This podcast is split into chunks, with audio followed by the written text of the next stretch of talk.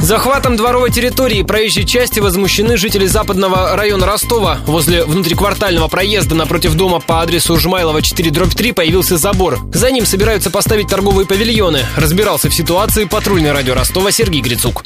Деревянным забором огородили газон и часть дороги. Он выступает примерно на метр от бордюра. Раньше здесь парковали машины местные жители, а на самом газоне стоял большой мусорный бак, рассчитанный на несколько домов. Теперь автомобили стоят вдоль забора, значительно сужая проезжую часть, а бак перенесли через дорогу к продуктовому магазину. Кроме того, жильцы двора озабочены тем, что под огороженной территорией проходит теплотрасса. В случае аварии доступ к трубам будут преграждать павильоны.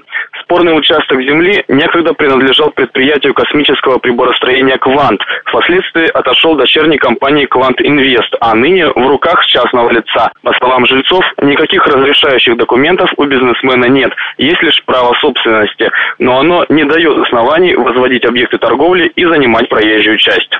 Радио Ростова связалась с юристом собственника. Он пояснил, что участок в кадастре значится как земля, предназначенная для оказания услуг населению. Кроме того, предпринимателю принадлежит 10 соток земли, включая междворовой проезд. Ларьки планируют установить лишь на трети этой территории.